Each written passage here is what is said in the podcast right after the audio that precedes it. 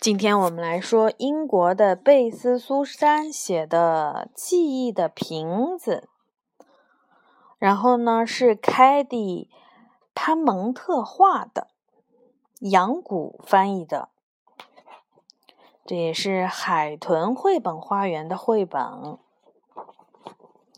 记忆的瓶子》。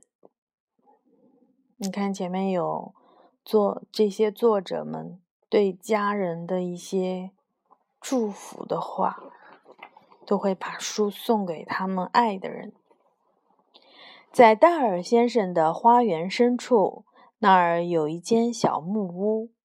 我总是看见他从小木屋走进走出，可是我一直都不知道那里面究竟有什么。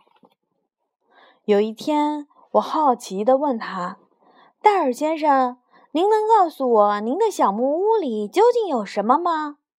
戴尔先生笑着说：“如果我答应不嘲笑他，他就告诉我答案。”戴尔先生的小木屋里有一股老烟斗的味道，屋里的光线很暗，我只能看见架子上一些闪闪发光的东西。是瓶子，戴尔先生的小木屋里摆满了瓶子，有红色的，有白色的，有高高的，有圆圆的，有形状弯弯曲曲的，有瓶口细细的，还有两个瓶子在一起的。记忆，戴尔先生看着那些瓶子说道。每一个瓶子都装着我一个最特别的记忆，这样，当我老了，老的什么都不记得的时候，只要打开每一个瓶子，我就会想起一切。说着说着，戴尔先生拿起了那个红色的瓶子，拔出了瓶塞。深深的一吸，啊！我贴着窗户，望着去上班的爸爸。我对着玻璃吹了一口气，然后在那层薄薄的水汽上写下了我的名字。我拿起了一个蓝色的瓶子，戴尔先生打开了盖子。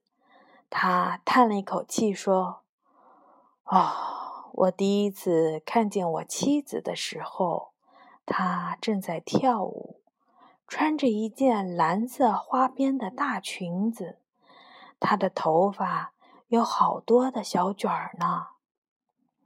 然后我们抓起了那个高高的瓶子，好样儿的！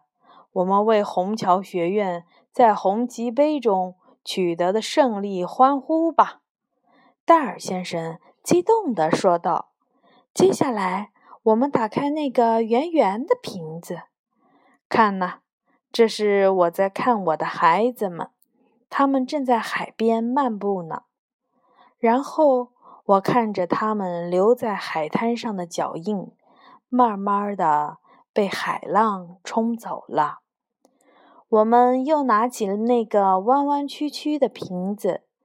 戴尔先生说：“嗯，这是我花了五个小时爬上山顶，空气中到处都是酒花、黄花九轮草的香味哦。”我们又拿起了那个连在一起的两个瓶子。